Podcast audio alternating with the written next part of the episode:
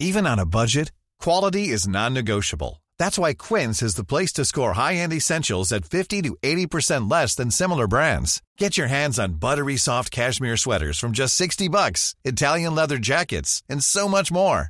And the best part about Quince, they exclusively partner with factories committed to safe, ethical, and responsible manufacturing. Elevate your style without the elevated price tag with Quince. Go to quince.com slash upgrade for free shipping and 365-day returns.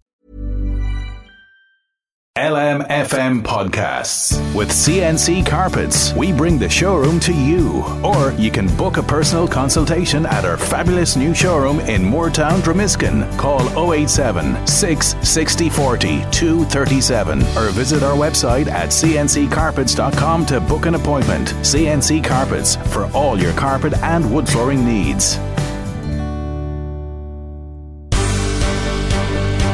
The Michael Reade Show podcast. Tune in weekdays from 9 on LMFM. To contact us, email now michael at lmfm.ie. Hello, good morning. Welcome to the Michael Reade Show. This is Ken Murray sitting in for Michael Reade. Michael will be back with you next week. We have a busy program between now and 11 a.m. this morning, and if you want to get in touch, the LMFM text WhatsApp number is 086 1800 658. Now, let's begin with what was the big story across the pond yesterday, and it was the, I suppose, the almost coronation of Rishi Sunak as the new British Prime Minister. The UK is getting its fifth PM in six years. Things are a little bit chaotic over there, but there's a hope and expectation that the um, appointment of Rishi Sunak as the new PM will steady the ship and that uh, outstanding matters in the north of Ireland can be addressed. And those outstanding matters relate, of course, to the Northern Ireland Protocol, the fact that the DUP won't sit in the Assembly with Sinn Féin until they uh, get their way on the protocol itself. They want it scrapped, but nobody, it seems, has come up so far with a better suggestion. One man who, of course, is keeping a very close eye on uh, matters across the way and the implications for the North is the Fine Gael spokesperson on Brexit, Neale Richmond, and he joins me on the line right now. So, first of all, Neil, uh, Rishi Sunak is regarded as somebody who voted for the UK to leave the European Union, and that suggests that he is a, a hardline Brexiteer what concerns do you have that uh, Rishi Sunak will be more sympathetic to the DUP position than the uh, position being taken by the Irish government in any talks that uh, take place in the coming weeks?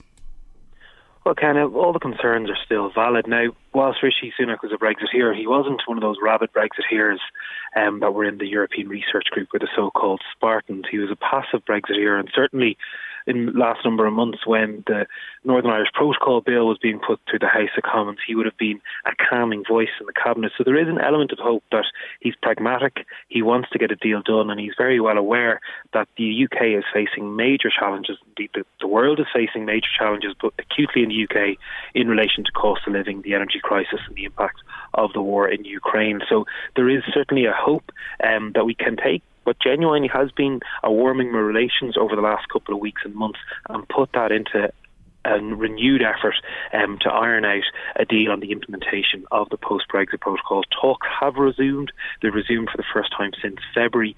Let's hope that we can pick up momentum and get something over the line.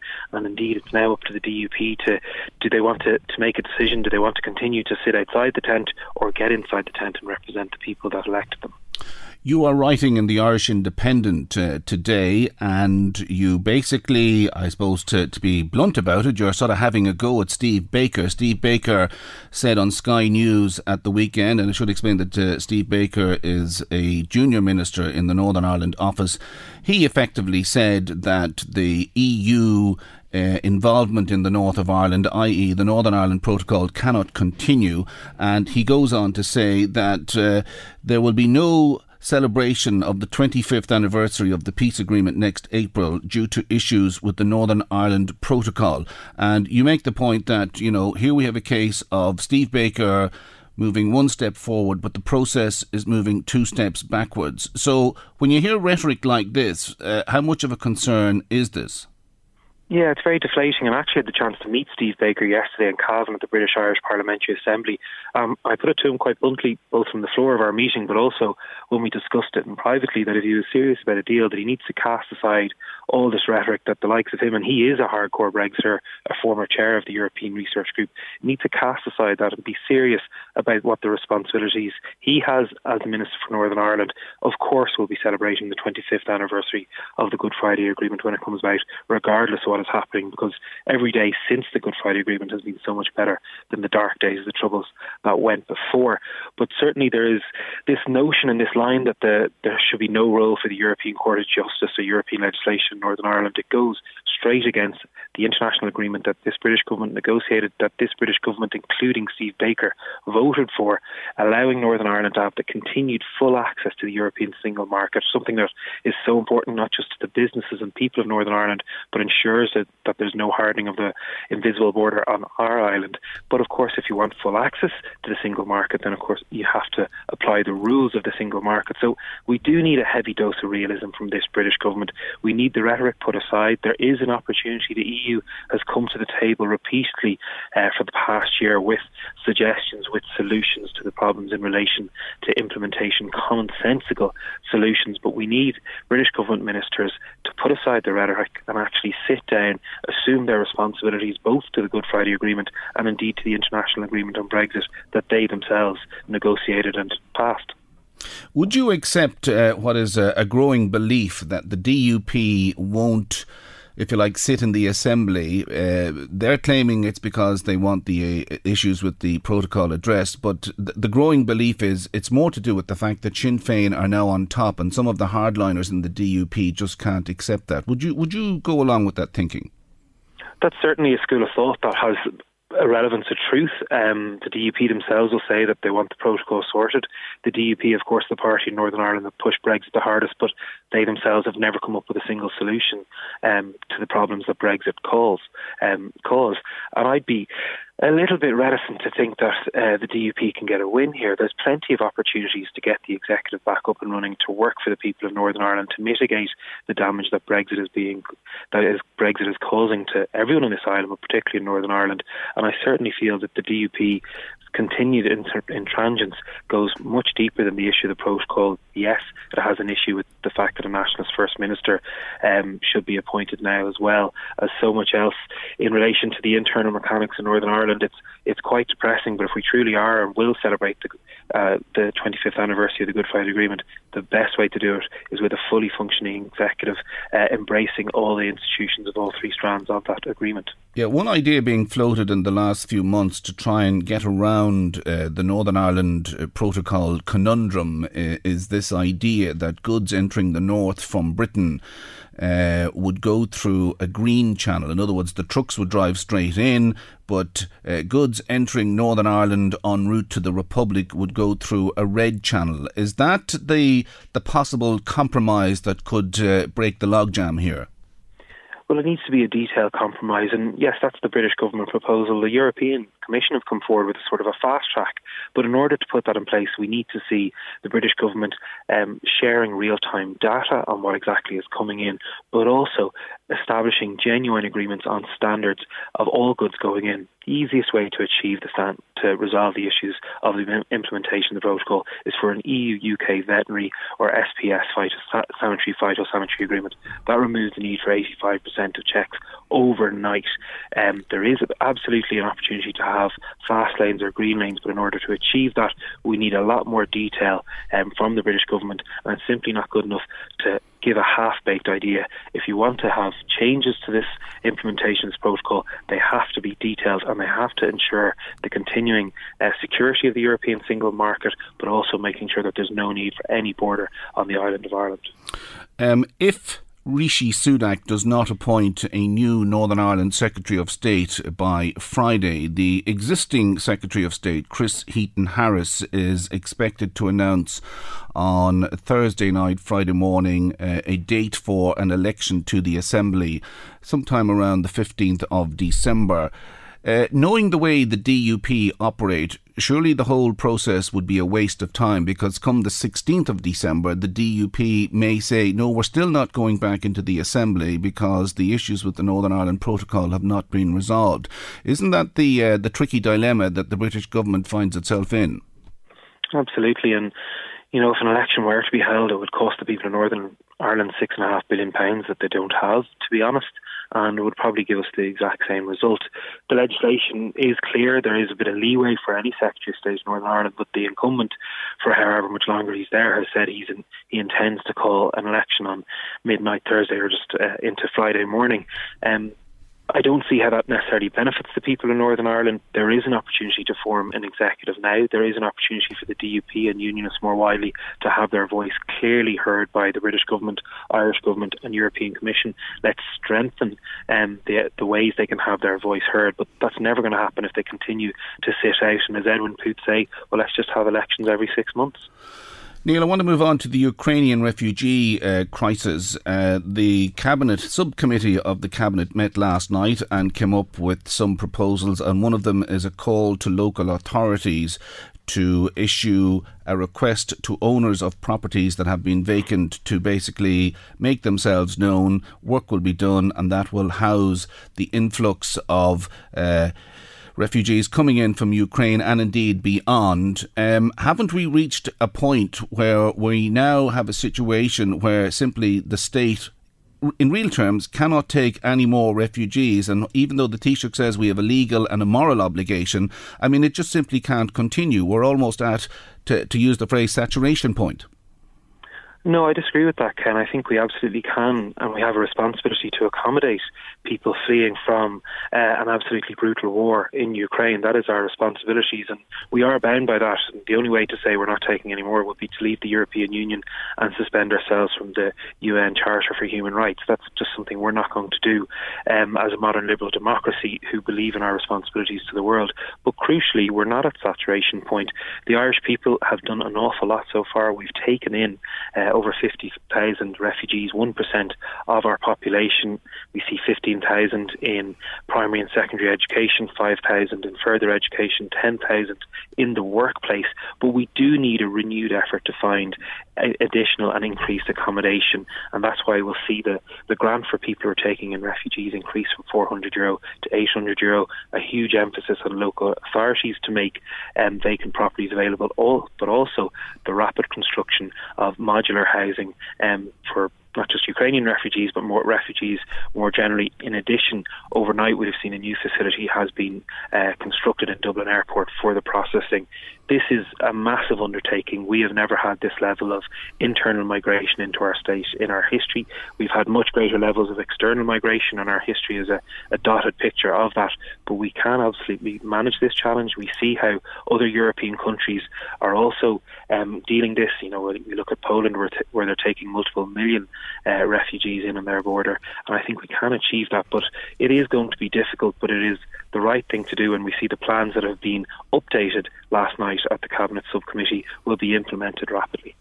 Okay, it's a story we'll be returning to over and over in the coming days and weeks. We leave it there. That's uh, Neale Richmond, who is the Fine Gael spokesperson on Brexit. Okay, we'll take a break. Michael, Reade on LMFM. According to recent figures, one in four children is overweight in Ireland, but the number of children overweight or obese in disadvantaged areas is 7% higher than in other areas. And those figures come as new guidelines will be launched today for obesity treatment in a bid to move away from the eat less, move more mindset amongst healthcare professionals. Now, the new adult clinical practice guidelines will see obesity recognised as a chronic complex disease caused by health impairment as opposed to being seen as a lifestyle illness. Well, to discuss this further, I'm joined on the line by Dr. Kathy Breen, who is chair of the Association for the Study of Obesity on the island of Ireland. Uh, Kathy, can I ask you first of all, how prevalent is obesity overall across all age categories in this country? Hi, Ken. Uh, thanks for thanks for having me on this morning.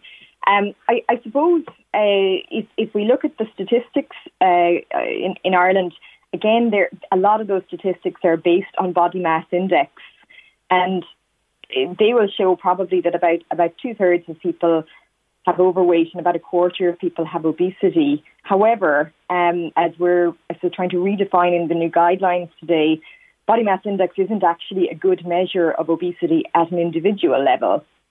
So one of the things we're, we're looking at in these new guidelines is, is really redefining how we think about obesity and linking it to health complications, not body size or body weight. Um, and hopefully, the, the other thing that will come from that is that we're, we're refocusing on how we treat obesity so that we're not just focusing on weight loss alone, but also considering how weight can affect function and health and, and other health outcomes. Is obesity genetically driven, or is it just pure gluttony that we just uh, constantly eat soft, sugary things that make us overweight, or what exactly is behind it? Yeah, so there's the I suppose the science has moved on a lot, and, and the new guidelines are really um, I suppose following the science there. There's a strong genetic element to obesity. Um, we know that uh, you know it, it certainly if, if, a family member has obesity, people are, are more likely to develop obesity. So there's a strong, strong genetic component. It is influenced by environmental factors as well. But I suppose on an individual basis, what we found is that regardless of the drivers, people are, are met with the same message of eat less, move more. And we now know that that's not an appropriate treatment for obesity.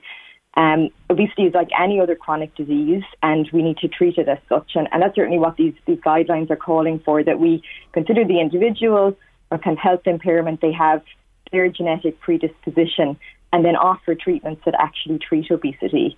Um, and they would involve medical nutrition therapy, physical activity, psychological interventions, pharmacotherapy, and bariatric surgery. So, really, no one size fits all when it comes to treatment. It's about individualizing that treatment to, to the person. I want to talk to you about stigma because uh, mm. some people are if you like, prone to making uh, derogatory remarks about people who are overweight and um, it can affect people's confidence. It's yeah. bad enough for some people who are fighting the, the issue, but when yeah. other people make derogatory comments, it can have uh, detrimental effects on their confidence. Uh, talk us through that problem and how um, it discourages people from, if you like, addressing the problem and the psychological impact it has on individuals and families. Absolutely. I mean, obesity is a very highly stigmatized disease, and, and most people who live with obesity are shamed and blamed for their condition. And there's been, I suppose, decades of really ingrained bias against people of a certain size in public, uh, in media, in, among healthcare providers. Um, and it has devastating psychological effects on people who live with obesity. And, and really, from I suppose the healthcare professional point of view, we, we would argue that it's it's one of the things that has really held back the treatment of obesity as a disease because there's such a poor understanding. It's seen as a lifestyle disease or, or, or related to um, uh, how people eat or, or not being active enough, but actually it's, it's far more complex than that. And now that we understand the science, we're, we're really hoping that that will, I suppose, drive some of the reduction in stigma. One of the um, the interesting things, I suppose, when we talk about stigma is that we, we have an entire chapter in these guidelines dedicated stigma, which is really unusual in clinical guidelines, which, which will normally just focus on the treatments. Um, but on our website today, you, you can check out that chapter, and it does talk, I suppose, in, in a lot of detail about the negative consequences of, of weight stigma. And we hope it's something that opens up a, a national conversation on this and, and moves that on. Well, new guidelines are being launched today to, if you like, tackle obesity. What are those guidelines? So the guidelines, um, there's 18 chapters or 18 topics covered in the guidelines. One of the first chapters, as I said, is, is stigma and, and looking at how we can reduce weight stigma. But some of the other topics also cover how we appropriately assess and diagnose obesity and then how we treat obesity. So from, from nutrition through to pharmacotherapy and surgery. So the guidelines are going to give guidance, I suppose, to healthcare professionals on how you deliver good evidence based care to people living with obesity. And also, I suppose, for people who do live with obesity, they have some information on what you should expect from your healthcare provider in terms of, of being able to go and, and, and look for help if you live with this disease. Can I put it to you that launching a book of guidelines is all very well and fine, but unless the government engages in some sort of a public awareness campaign through advertising and what's called uh, infomercials, basically giving good advice uh, on how to eat and how uh, to avoid certain foods, that the guidelines in one respect, are pointless unless the government makes a commitment on the public awareness campaign otherwise. Would you accept that? So I, I, think what you're talking about really is obesity prevention. So public health campaigns um, around maybe health behaviours have some value around around perhaps preventing obesity and preventing all chronic diseases or, or reducing the risk of developing them. However, when it comes to treating a disease, we need much more than advising people to, to eat less and move more. That just doesn't cut the mustard, I suppose, anymore. Um, one, one of the things we're very hopeful for, for with these guidelines, and you mentioned resourcing, is that just um, last year, 2021, the agency did publish a model of care for how we should manage and treat obesity in Ireland, and that does define how the, the, I suppose where, where the condition should be should be managed across primary care and hospitals. And resourcing is coming for some of those services. And what we hope the guidelines will do to fit in well with that is to give some guidance to those new teams that are being set up uh, to standardise care across the country. Okay, Kathy, we're going to leave it there. So, a little warning there be careful what you eat because uh, obesity in the end can kill some people. But uh, those new guidelines uh, are out today, and hopefully, it'll bring about uh, the creation of a more healthy nation. We have more to come. We'll take a break.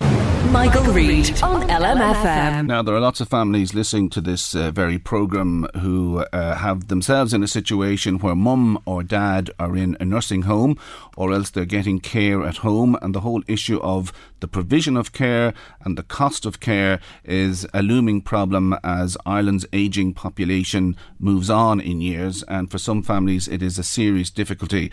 Emma Dowling is assistant professor at the University of Vienna, and she's also the author of the book The Care Crisis What Caused It and How We End It, and she joins me in studio now. Thanks very much indeed, Emma, for, for popping in. Uh, first of all, the, the, the care crisis, how serious of an issue is this for families, not only in Ireland, but indeed right across Europe? It's a very serious issue because for a really long time, actually, the care crisis and the problems with accessing care, but also the conditions under which people are providing care, have been quite invisible. And I think with the pandemic, we uh, we saw what the issues actually are and how the problems are quite deep seated. And so I think for many people, it is really quite a serious struggle. And so w- what I tried to do in the book that I've written is to draw that together and show what are actually some of the causes of those problems, both in terms of accessing care, paying for care, and doing the work of caring. And one of the central issues there is actually that a lot of the, the care work is done under difficult conditions, but also caring is done across a, a sort of spectrum of society, both in a kind of paid context and an unpaid context as well. And particularly the unpaid work of caring is very much invisible because often it's not considered um, to be work and it's it's invisible and it's taken for granted. Indeed, it's a it's a common complaint that home carers do so much work that uh, they provide a service for the state, but the state doesn't recognise what they do in the in the home. Is this a problem right across Europe, or is it a case that it varies from one country to another? Well, I think there are different contexts in different countries, but all in all, I think because um, uh, different countries are facing sort of similar issues with regards to um, uh, demographic change, so aging society is one is one thing, but also that there have been uh, pressures on the on the welfare and care system because of cuts and austerity measures and uh, the ways in which tax uh, systems have changed, and so there are also less resources to pay for uh, to pay for care. And another issue is also that um, with a move towards the marketisation of care, they also have the problem that this is putting care systems under pressure as well because of the way that um, the attempts are made to render care profitable, and that is actually also part of the problem. Yeah, I think the average cost of care in a nursing home in this country it can vary from between a thousand euro a week to fifteen hundred euro uh, a week. How does the Irish care system compare with other countries, particularly Scandinavia, where they seem to have, well, what seems to be a fairer system? Um, well, I'm not an expert on the Irish system, but what I can say um, more generally is we have we have a couple of different uh, systems in Europe. So one system, like the Scandinavian model, is uh, based on the idea of um, sort of equal access to public services, and public services also funded through a taxation system. You have the system in Germany or Austria, which um, is actually based more on um, uh, employees paying part of um, uh, like healthcare out of their um, out of their wages, and that this this um, pays for their healthcare. Um, and then you have also systems like Britain, um, where you have a um, national healthcare service, but you have social care in the hands of the local authorities that have actually faced quite significant cuts uh, over the last ten years. So they find themselves in a situation where they're not able to provide social care. And the other thing I think that is uh, important here, that countries like Britain, I think Ireland might be quite similar here, is that there is quite a strong onus on the individual, either on the individual themselves or individual families, to cover the costs of care. And this is a sort of increasing thing that's happening, so that it's actually not something that is considered to be um, a collective responsibility, but the onus is on the individual. And that's a trend that's happening everywhere. But I think in, in some countries it's much more uh, far uh, advanced in others. And this is a problem because everybody needs care. And actually, you can't really individualize a care infrastructure. Sure. I don't know if you're familiar with the fair deal scheme we have here. Basically, uh, if somebody goes into care, uh, the family home may have to be sold uh, to part fund uh, the cost of care. And I'm just curious from your studies around Europe how the provision of care in this country compares to other countries? Are we up there with the best? Are we at the bottom? Are we mid table? Or have you made any comparisons? I myself haven't uh, undertaken country comparisons, but there are country comparisons, and I would say that in Ireland, like in other countries, there are uh, things that need to be done in order to improve the situation for people, so that they don't have to fear uh, and that they have to uh, sell their houses, and that actually a kind of public investment in um, in care and a um, expansion of a public infrastructure would actually be uh, something that would make care available for everybody on a more equitable basis, and that's something that uh, lots of countries in, in Europe are are facing, and that's I think where the where the debate is at is the sort of whether we're going to go in the direction of it being more and more personal responsibility, which means you have people who are wealthy enough to pay for their care are able to do so, and others um, or others are not, and so they end up having to do the work themselves or having to go without, or do we actually have um, an infrastructure where um, we collectively make sure that there are enough funds for everybody, um, and that this is something that is done on the basis of public investment investment as opposed to um, a privatized service. Uh, uh, compared to, if you like, uh, public care and private care, has privatisation been good or bad for the sector? I'd say, on the whole, it's not been good. Um, this is because of the way in which the business models that have been introduced here are uh, not very suited to care. So, on the one hand, you might have s- sort of small businesses that are uh, not making huge amounts of profits, but are sort of running um, running care homes or, or home care services on a more cost basis But what has happened and what we've seen in many countries is that we have large corporations that have entered the sector and are orientated towards making large uh, profits for, for shareholders and require sort of large returns on investment and also things like private equity uh, models entering the sector that have actually led to a sort of extraction of, uh, of financial resources from, from the sector, meaning that um, the, the brunt of the, the problem has been borne by um, people who are working in the sector through cuts to wages and working conditions, um, the, an increase uh, also um, in in the work that has to be done because there's not enough staff, and these are the sort of things that have happened off the back of care workers because of the way that uh, profits have been sought. So overall, I would say that privatisation is not a good idea in the care sector. Yeah. What prompted you to write the book, and, and what sort of reaction did you get? Um, well, what prompted me to write the book, I was writing the book in the context. Um, I used to live in London and uh, in Britain, and I was um, there also during a time after 2008 where there were severe austerity measures, and I was seeing the problems with um, with care uh, due to austerity measures and also due to privatization and what we call financialization.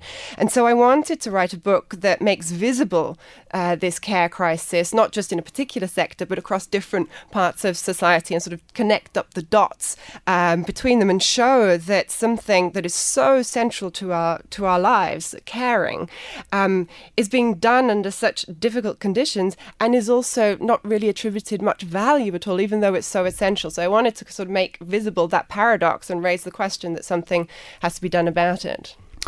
The whole issue of care provision, what sort of an impact is this having on, we'll say, poor people?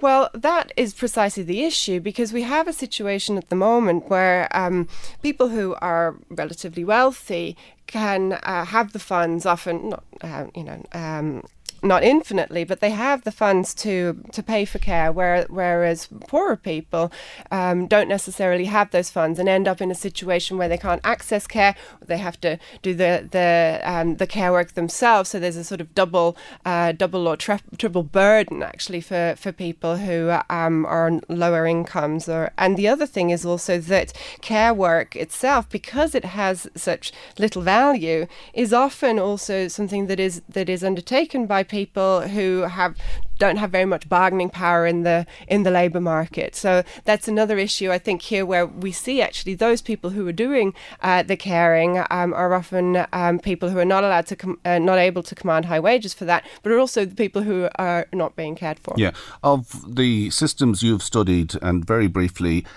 is there any one particular model that you've said to yourself that's the best one?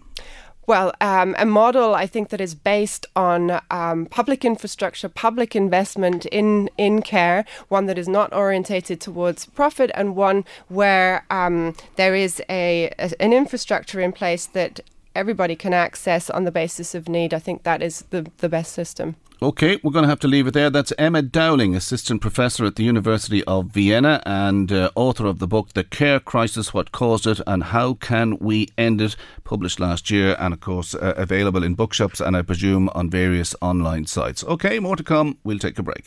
Michael, Reade on LMFM. Now, the Sinn Féin spokesperson on transport, Darren O'Rourke, has announced that the party will bring forward a motion in the Dáil this week to deliver affordable, reliable, and safe public transport. And he says that Sinn Féin has a detailed, fully costed plan to deliver affordable, reliable, and safe public transport across the entire country. This sounds like a very big project indeed. Darren O'Rourke joins me on the line right now. So, Darren, you want uh, a bus basically for everybody in the audience. How much is this going to cost? So, we have a. a a proposal there. And actually, the, the, the, current government have a plan through what's called the Connecting Ireland Rural, Rural Mobility Plan um, that uh, would see uh, new bus services for every uh, population above 300 people, uh, three times a day, seven days a week. Um, and we support that plan, but our criticism of government is that it's not been rolled out quickly enough. Um, so, so the plan is a five-year plan, supposed to be a five-year plan.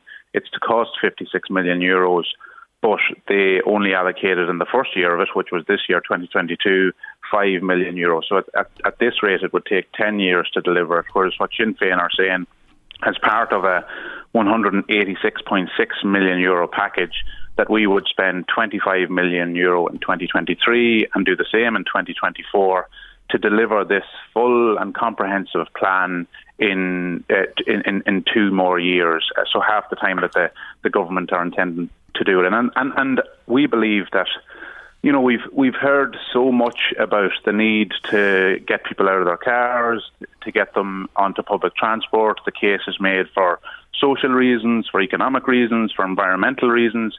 But more often than not, when I hear and they're welcome, the fares reductions on public transport, I hear people saying to me and my colleagues right across the, the country saying, well, we don't have the service to, to, to access, you know, so, so we need to do two things. We need to expand the available services uh, um, that, that are there. We need to extend services and we need to, to make them uh, affordable as well.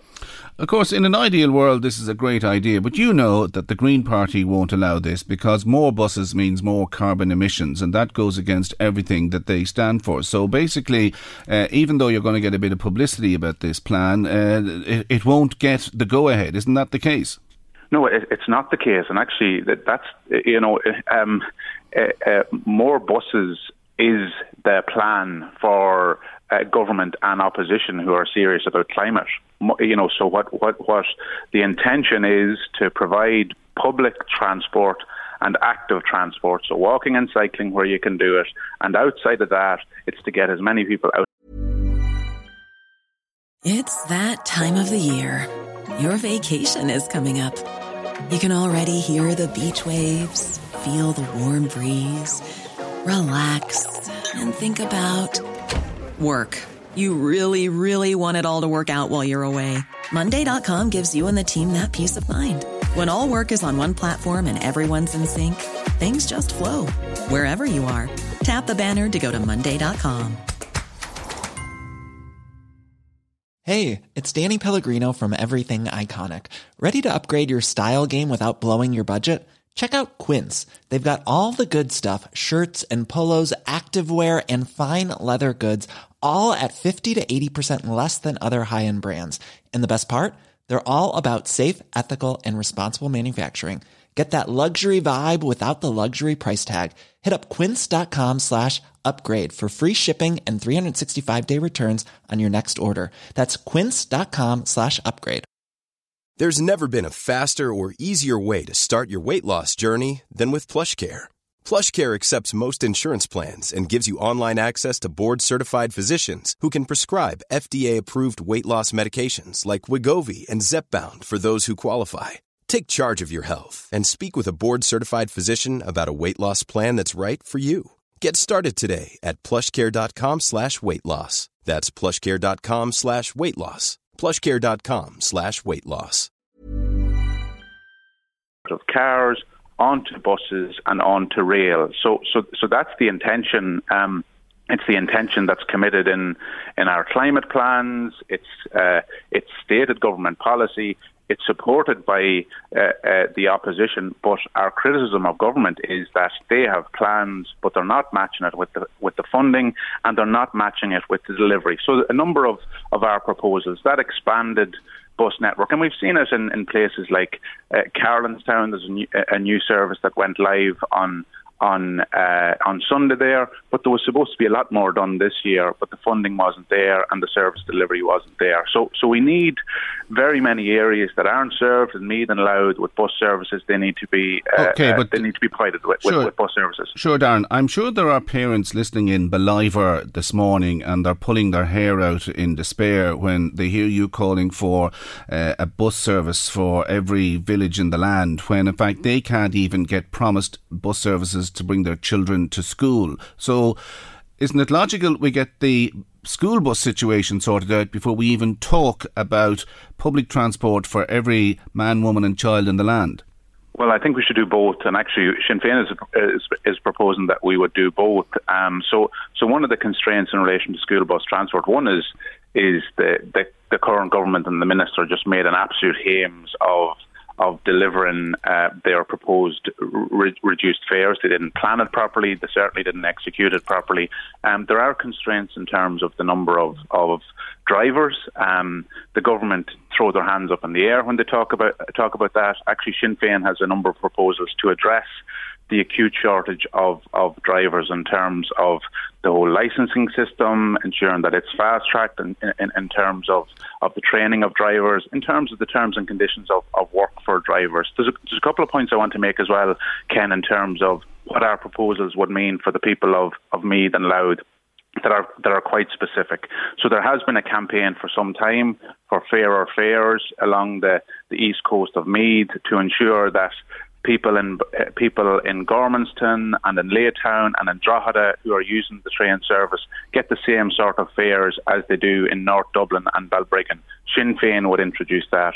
We would also fast track the delivery of the Navan rail line. That's a commitment from our party leader. It's now in black and white in a Dáil motion that goes uh, before the Dáil tonight. Um, the, the current plan is that that project uh, would begin uh, going through the planning process in about 2031 at the earliest we would start that process today and well, deliver just, that. Just project. let me stop you there about the Navan rail line. I mean, I worked in Leinster House for 17 years, and any time I discussed this with TDs, the line I more or less got was that there isn't a snowball's chance in hell of upgrading the Navan rail line to Dublin until the M3 motorway is paid for itself. Because if people are taking the train from Navan to Dublin, they're not paying tolls up at Clonee, and therefore the taxpayer will have to pay the bill to fund the construction of the M3. So, isn't any plan or talk about upgrading the Navan rail line, while good in theory, in reality it's not going to happen?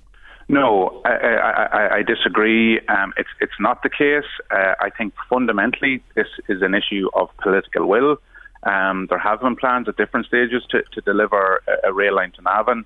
There is a commitment there very clearly. We had it in our manifesto in 2020. We have it in in our Dáil motions, and now we'll have it have it uh, restated again on. I know, but Darren, on the, on the public record. I know, but what, and, and, what Sinn Féin want and what the Department of Transport will allow will be two different things. No, I, I, believe you know that that all that uh, uh, suggests that the the the um, that the government of the day don't have authority, and we know that they do have authority. And if they, if the political will is there to deliver it, and they put the funding beside it, which is what Sinn Féin would do, it would be delivered. And just on your point in relation to, because I've heard it said repeatedly. Um, when I've held public meetings on this issue, that the connection between the bad deal we got on the on the M3 toll, the public-private partnership deal there, that means that people in Kells are told on the double to go to Dublin every day, there is zero relationship between that project and the Navan Rail. I specifically asked that question because constituents asked me to, to ask it. They had suggested, as you suggested, that there could be no uh, uh, Navan Rail development until the M3 was, was paid for. That isn't the case, and the fact that it isn't the case means that there's the opportunity to progress at pace if the political will is there and the funding is there with the Navan Rail project, and that's the commitment that Sinn Féin is making in the Dáil tonight. All right. Well, if that if that is the case, then why haven't successive governments? And you know, we had Noel Dempsey, I think, a minister for transport at one stage, who was a TD for the entire county of Meath. We have Damien English, a minister. We have Thomas Byrne, a minister. We have Helen McEntee, a minister. Why is there no urgency to upgrade the line from Navan to Dublin? Because it's a matter of competing interests. It's as simple as that. They, they prepared, the current government updated the National Development Plan, which outlined a long list of priority projects. And within those priorities, in fairness, the Navan Rail project is back on the agenda. It was knocked off the agenda. The cost benefit analysis is done. The case is made. The economic case is made for it. But it's in it's towards the bottom of a long list of projects. And what Sinn Féin is saying, if we were in government, we okay. would shift it up the priority list. Okay, well, we'll have to see what happens. Darren O'Rourke, we could uh, speak at length about the, the, whole provision of public transport across the land, uh, but uh, that motion will be discussed in the Dáil tonight. That's uh, Darren O'Rourke there, Sinn Féin TD for me. These more to come. We'll take a break. Michael, Reade on LMFM. Now, a quarter of all priests currently serving in the Catholic Church in Ireland are set to retire over the next 15 years, according to the Association of Catholic Priests. The figure was revealed at the association's annual general meeting meeting in Athlone where priests from around the country were told that 547 priests of the 2,100 priests currently working in the Irish Church are aged between 61 and 75 and nearly 300 or 15% of working priests are aged 75 or over. There appears to be a crisis in the Catholic Church and this has serious implications for the Catholic Church's future in this country. I'm joined on the line right now by Father Tim Hayes Hazelwood, who is a parish priest of Killeagh-Inch in East Cork. Uh, Father Tim, first of all, you've undertaken a survey to look at the numbers, and what exactly are they telling you? Okay, good morning, Ken. Um, just to give the background of, of the survey, we were contacted by a journalist last year, and he wanted to know what were the figures, and we didn't know. And the reality is that each individual diocese, 26 dioceses, holds its own figures. So we felt it was important. Before you can uh, plan anything, you need the facts. So it was done to present the facts. We weren't, with no message in it. It was just to show uh, the reality of the situation of the church in Ireland in partaking to priests' ages and um, breakdown of work. You know, for instance, there's 1,355 parishes um, 2,650 churches and mass centres.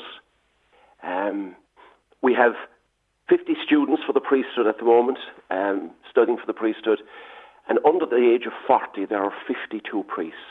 So you wouldn't want to be a genius to see that the current uh, way that the church runs is not sustainable.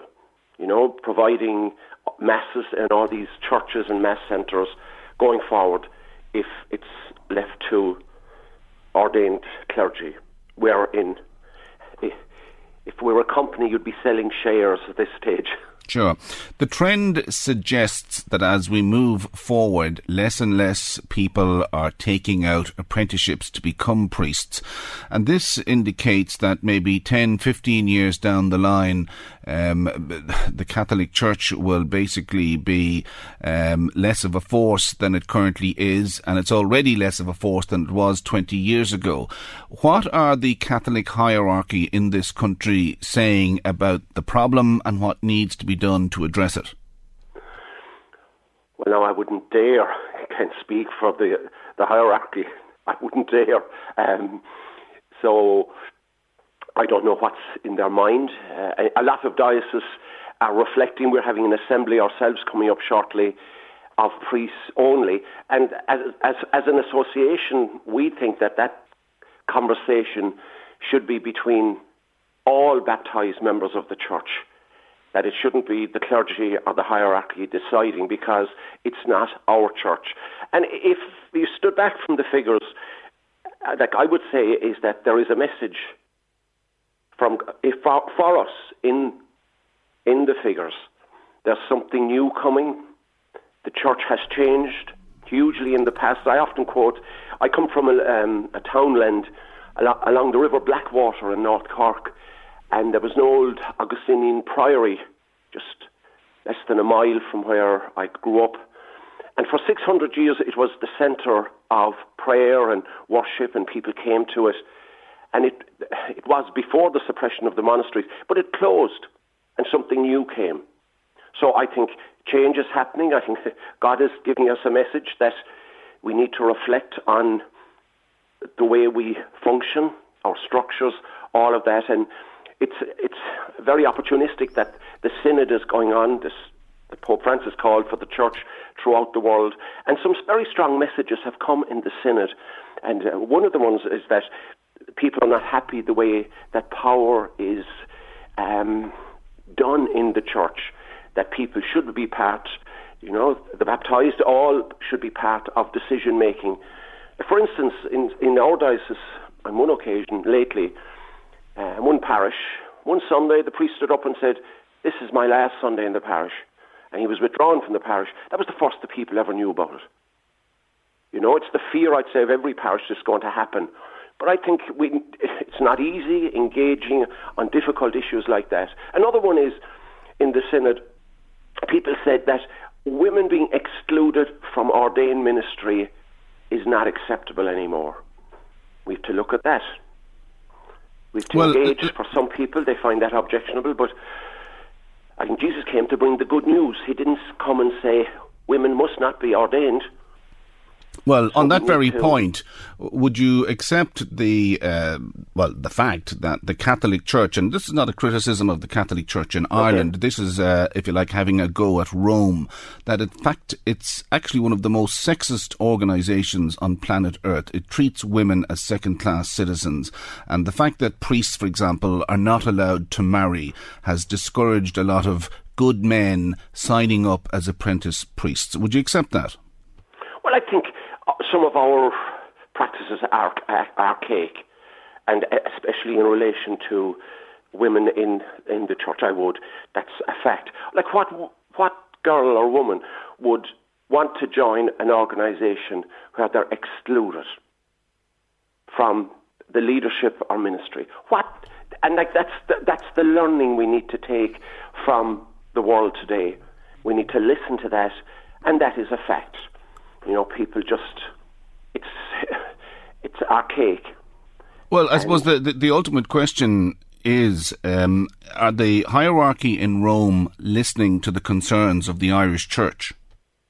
Well, I think the synod is is is, is an attempt at that. And it's Pope Francis, it's coming from the very top. Now, he's finding that there are a lot of people in opposition and are trying to block it. And that's happening in Ireland as well. They're trying to discredit it and to say it's not representative because they're fearful of change, and I suppose their opinions um, go against um, the traditional thing. And it's I can see Pope Francis is a huge problem because how people in Ireland think differs from how people in South America think and how people in Africa think. So he's trying to hold together all those viewpoints and find a, a common ground and, and, a new way forward for the church, and that's not easy. The last thing he wants is a schism for the church to, to break apart, and we have a separate church. It happened before, and he's trying to hold out against that. People, some people want him to change right now. And it's not that easy. And also in Ireland, we have a situation where on the island, uh, members of the various Protestant faiths are allowed to marry, but they're not mm. allowed to marry uh, in the Catholic Church, and uh, to some Protestants north of the border, some, not all, but some, mm. they look south and they see, in some ways, a backward state that is not moving forward with the times in the area of religious practice, and this is one of the key areas not allowing women priests and not allowing priests to marry. Aren't these two key issues that are damaging to, if you like, the country overall and is holding back an element of reconciliation that is badly needed on this island?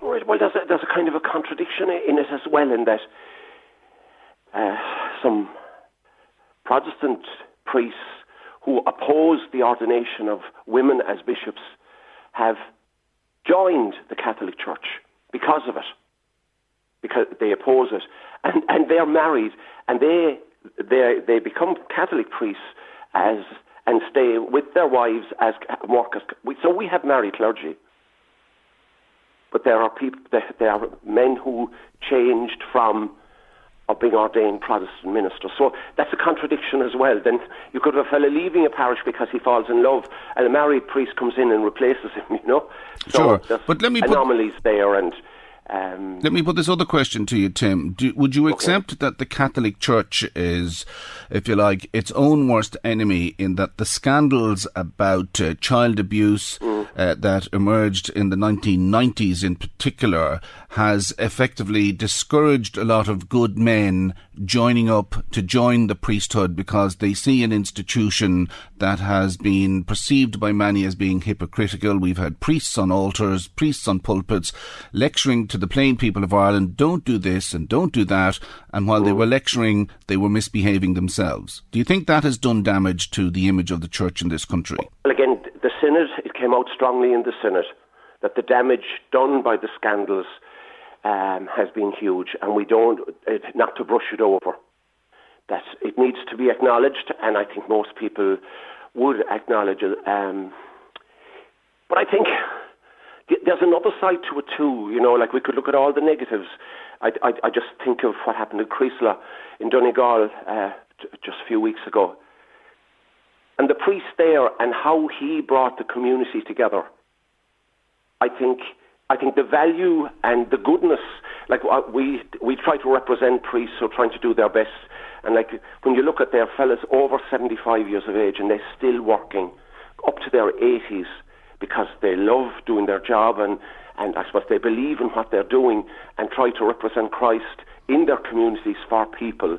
So I would, I, I acknowledge that what the scandals have done but um, I, I had a, a, wonderful saying recently that um, a falling tree in the forest makes more noise than all the others you know, who are uh, Sure, and we, I think it's fair to say that the vast majority of priests are all good men with good intentions and they mean well, but as you say yourself, one or two bad apples gets the whole bunch a, a bad name. A bad but name, of yeah. course, the, the, Catholic Church has not covered itself in glory in the way it handled uh, these scandals. But the, uh, what I'm trying to get at here is that the Church um, has got itself um, a damaged reputation. This has discouraged a lot of people from joining the priesthood. But do you accept as well that we're living now in a world where young men in particular you know the the life of a priest doesn't appeal to them. There's no big salary. Uh, there isn't always a, a, company car. It's not always monday to friday 9 to 5 and that if you like the attractions of the modern day workplace uh, don't fit in with what the church has to offer. Is that a problem? Well it is an issue you know, we've become a very secular, materialistic world, and that's that's people's choice. That's the way it, the way it is. But that's a great gift in the life of a priest as well. Like we we share in people's happy moments, in their sad moments, and there's a great value. I would say like that the priest is a sacramental sign you know, a sign of Christ in the community, and uh, it, that's a great gift. Uh, I'm 40, I'm my 41st year as a priest, and I I love my work, and I believe in it, and I think there is a need for that sacramental sign. Now, it's going to be different. It mightn't be a man, an ordained minister in a parish, but it will be something else. I work with fantastic people here in the parish with great faith, and they are more than mostly women, and they are more than capable and are strong faith people. So, and that's church as well. Like uh, I think what was, I'm saying, Ken, is that the old is dying. Sure, and, and they're not being replaced at the bottom end. Um, and, but we're, we're trying to uphold the old system. Sure. And our survey, I think, what it's saying is that it's we can't do it. Like it's with those figures, fifty in studying for the priesthood, and 2,650 church and mass centres. Okay, well, just just we're up against the clock here, Father okay. Tim. But let me put this question to you: What does Rome need to do to address this crisis? Because the implications are that if they turn a blind eye and a deaf ear to this problem. 20 years down the line, there may be no priests in this country at all. So, what needs to be done to address the crisis? Well, I'll only go with what the association, what we believe in, and that is that the synodal process, which has come from Pope Francis, is showing us a way forward. We need to trust that. We don't know what the answer is yet, but if we listen to, uh, to each other and listen to what God is telling us, some way forward will come. It has come in the past, and it, it's going to be new, it's going to be different, it's going to challenge us, but we need to be open to whatever that is. Thanks very much. That's uh, Father Tim Hazelwood there, parish priest of Killeagh Inch in County Cork, who spoke to me earlier about the crisis in the Catholic Church in this country with the difficulty in attracting young men into the priesthood. More to come. We'll take a break. Michael, Reade on LMFM. Now, the family of uh, Gavin McShane, who was murdered by the UVF on May the 18th, 1994, have met with uh, officials in the Department of Foreign Affairs in Dublin in relation to the killing killing of Gavin. He was 17 years of age when he was gunned down, along with his friend Shane McArdle, also 17, by an unmasked loyalist gunman. Now, the boys had been students at Armagh College. They were big into the GAA, and it seems they were murdered simply because they were Catholic. The family are basically seeking answers. I can tell you they are not alone. There are lots of families looking for answers, but this is a particularly disturbing case. Alana McShane who is a sister of the late Gavin, and uh, Caitlin Hughes, who's Alana's daughter, join me on the line right now. Alana, thanks for taking our call. First of all, can you tell us what happened on May the 18th, 1994? Yes. Um, that morning, Gavin had missed the bus to school, so Daddy decided to drive him down to College. Um, on arrival, he um, had met with his friend Shane McArdle. They had a free class and decided to walk up to up the town to meet friends in a taxi rank, and it was called A to B Taxis. Uh, they were playing a video game in the waiting area, and the other students had to go back to college. Uh, they had a class that started at eleven o'clock so Gavin and Shane decided to stay and play on at the computer game, which was a wee golfing game. Um, neither, both of the boys had ever been in the taxi rank before. Um, so they didn't have to be back in class till 11.30. Um, the taxi rank is located in a busy street and it was in a Catholic area and at around um, 10.50, just minutes after the other students had left to go back to class, uh, a, a male had entered the taxi rank uh, with a handgun and he had no mask on. Um, he shot um, behind the taxi. He shot the ta- uh, at the taxi rank or taxi worker and injured him. And then he turned the gun on Gavin and Shane. Um, and shot both the boys in the head at point blank range, and Gavin died instantly.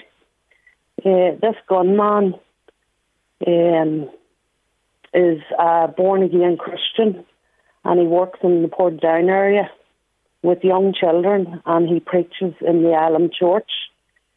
This gunman has murdered over 30 people, which is mostly young children and like a pregnant woman.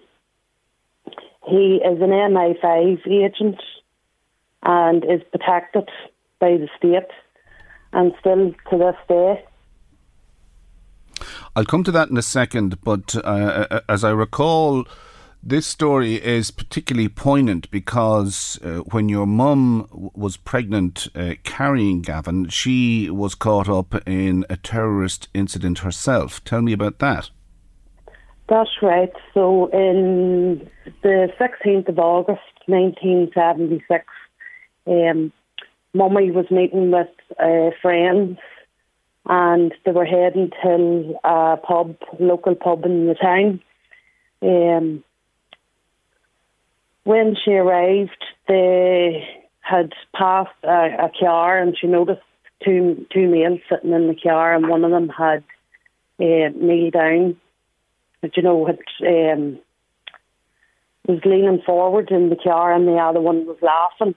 So Mummy went on into the bar and ordered a drink with her friend and then uh, an explosion had went off, and she was badly injured in the attack, and she um, had a lot of head injuries, and she had actually lost her left eye. Uh, two people were killed that day. Um, a woman called Betty McDonald and a young man called Gerard McGleenan. Um, Mummy was pregnant with Gavin. So she was, and like thankfully she went on ahead to deliver a healthy baby. Um, growing up, she never told us that she was in the explosion. Um, oh, sorry, it was the Glenanne gang that was um, had had done the done the bomb. But Mummy had never told us that she was in an explosion. Uh, she always just said that she fell and hurt her eye.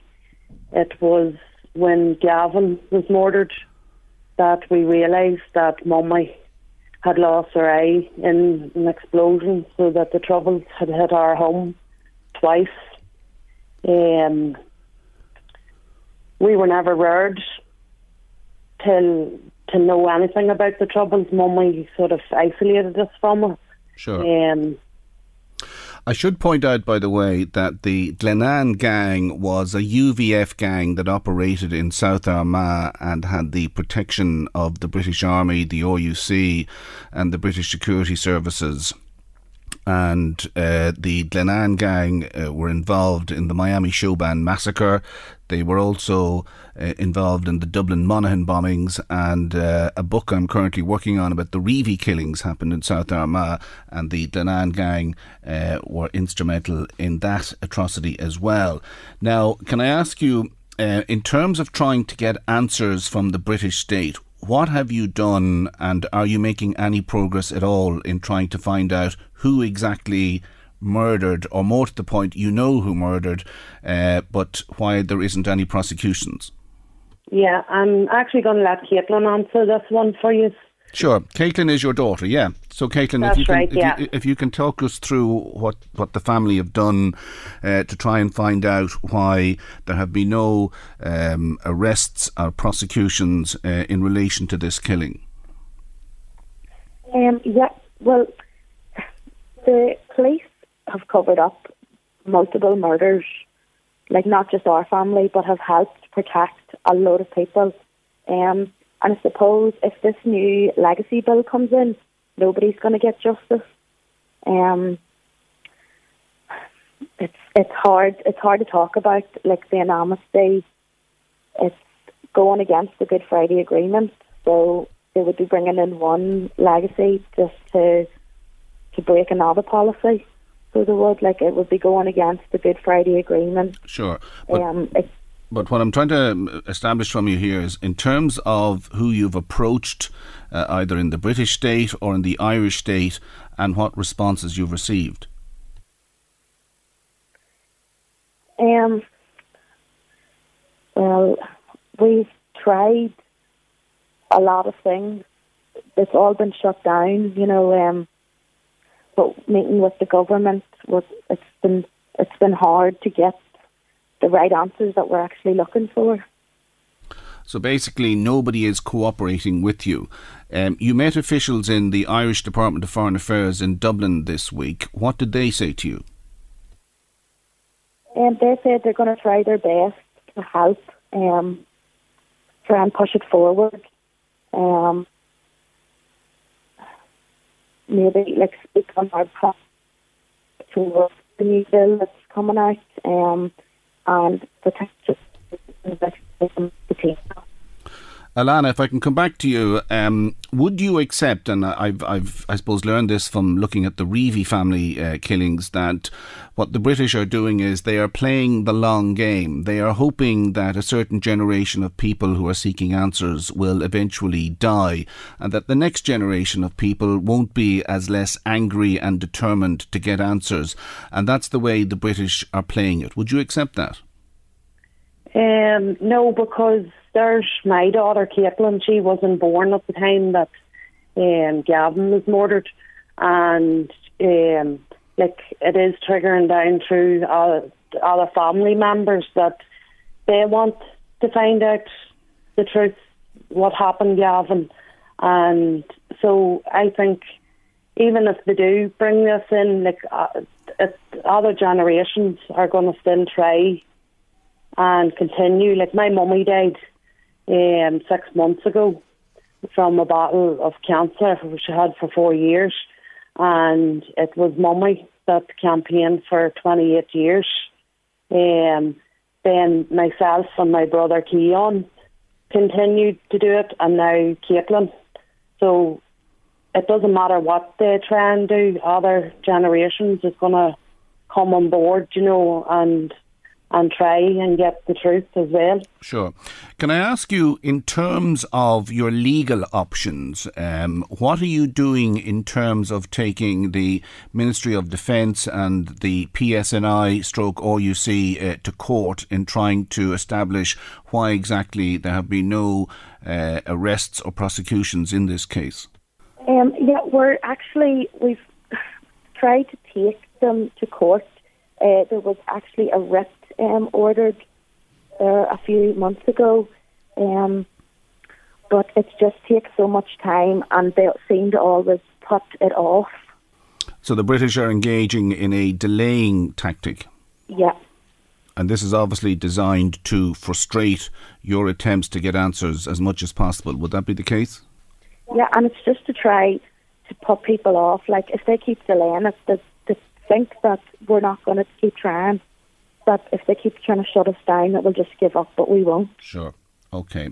Well, look, uh, Caitlin and Alana, thanks very much indeed uh, for joining us on the programme. We wish you well. We know you're not alone. As I say, there's the Miami Showband victims, there's the Loughinisland tragedy, there's the Dublin Monaghan bombings, the Belturbet car bombs, and of course the Reavey killings in South Armagh. Lots of people looking for answers from the British and it seems the British are playing hard to get on this one. That's uh, Alana McShane uh, on the line there from Armagh and her daughter Caitlin Hughes. More to come, we'll take a break.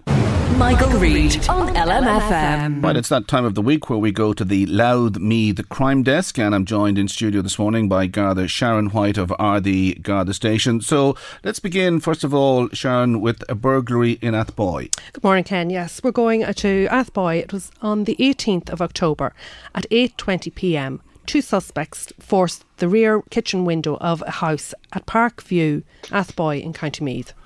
The number, a number of rooms were ransacked, and the suspects left with a small amount of cash. The alarm was activated, and the suspects fled then on foot. Some CCTV has been gathered and house to house inquiries are being conducted. And Gardaí have established that there were two suspects and they were actually seen in the Meadowlands estate after this burglary occurred. So if you have any information about this crime, please contact my uh, colleagues in Kells Garda station. Okay, and there was also a burglary in Dunboyne.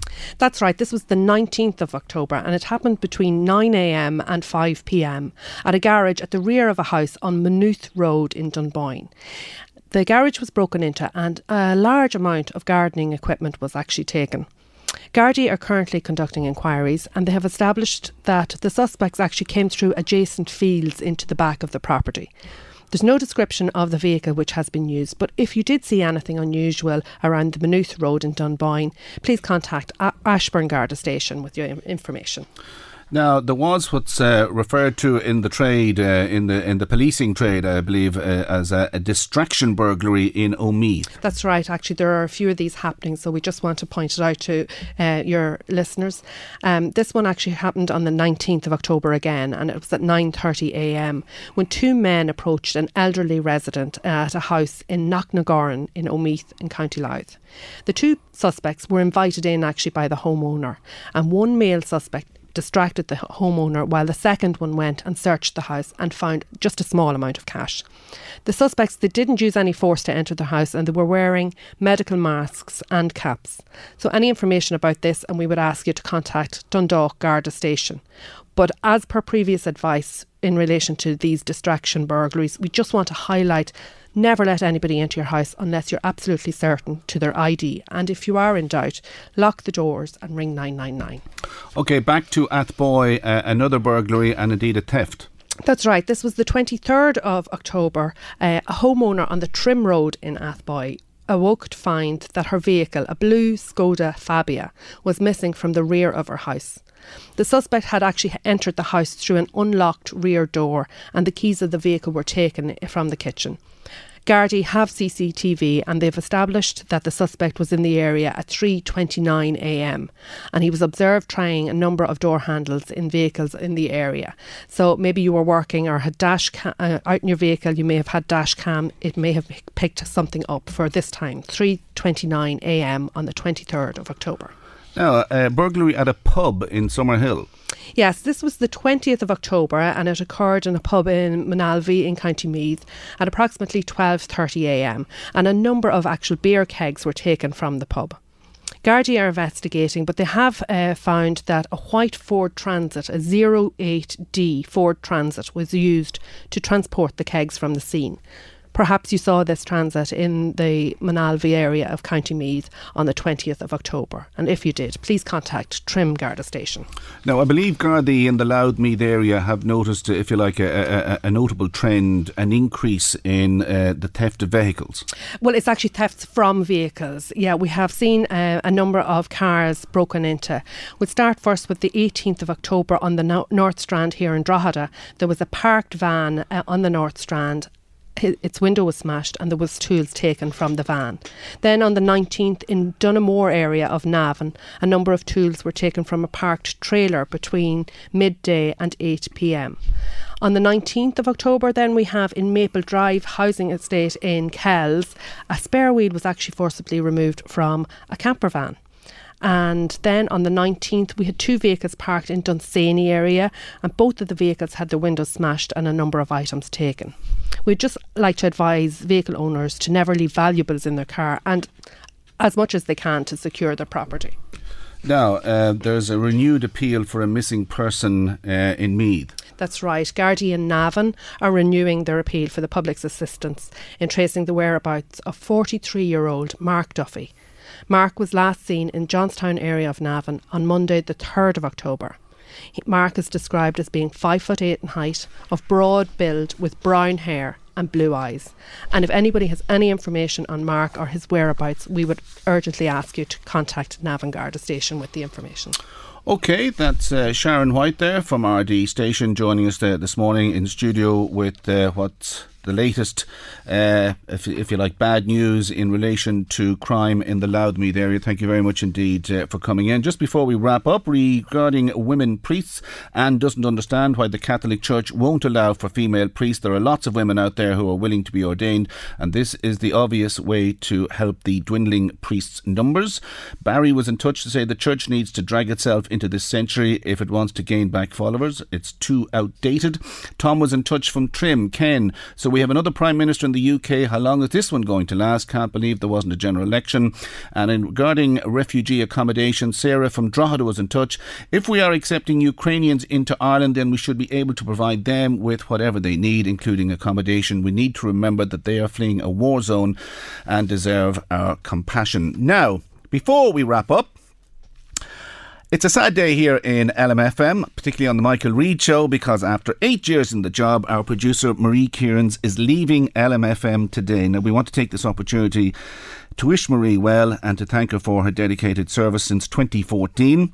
It's not easy being a producer, it can be a very stressful job at times, and indeed, the listener might not be aware that many hours are spent deciding what items should be featured on the programme interviewees interviewees have to be sought and sometimes when it suits them it doesn't suit us and therefore others have to be chased and persuaded to come on air and occasionally at the very last minute. And indeed as one programme ends just like now the producer and the researcher have to start the process all over again to fill the next day's programme with content depending on the news and current affairs issues of the moment. So Marie on behalf of all the team, we want to thank you for your commitment and professionalism and to wish you well for the future. I'm nearly in tears saying this. So I just want to say to wish you well, no more early starts, enjoy the lie-ins. And for the very last time, let's just say this programme was produced by Maria Kierans, Maggie Maguire Research, Chris Murray was on sound, Sinead Brazel is next. I'm Ken Murray. I'll talk to you again tomorrow morning. And until tomorrow, when Maggie will be in charge, it's bye for now. The Michael Reade Show podcast. Tune in weekdays from 9 on LMFM. To contact us, email now michael at lmfm.ie. LMFM podcasts. With CNC Carpets, we bring the showroom to you. Or book a new showroom appointment on 087 660 4237.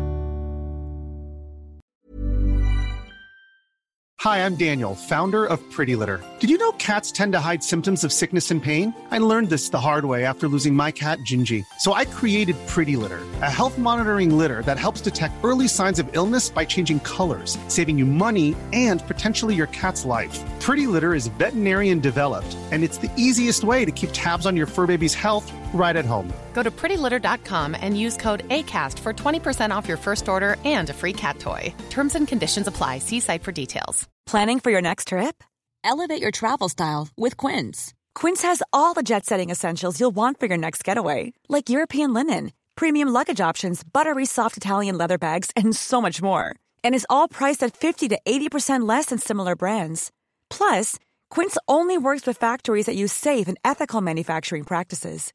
Pack your bags with high-quality essentials you'll be wearing for vacations to come with Quince. Go to quince.com slash pack for free shipping and 365-day returns.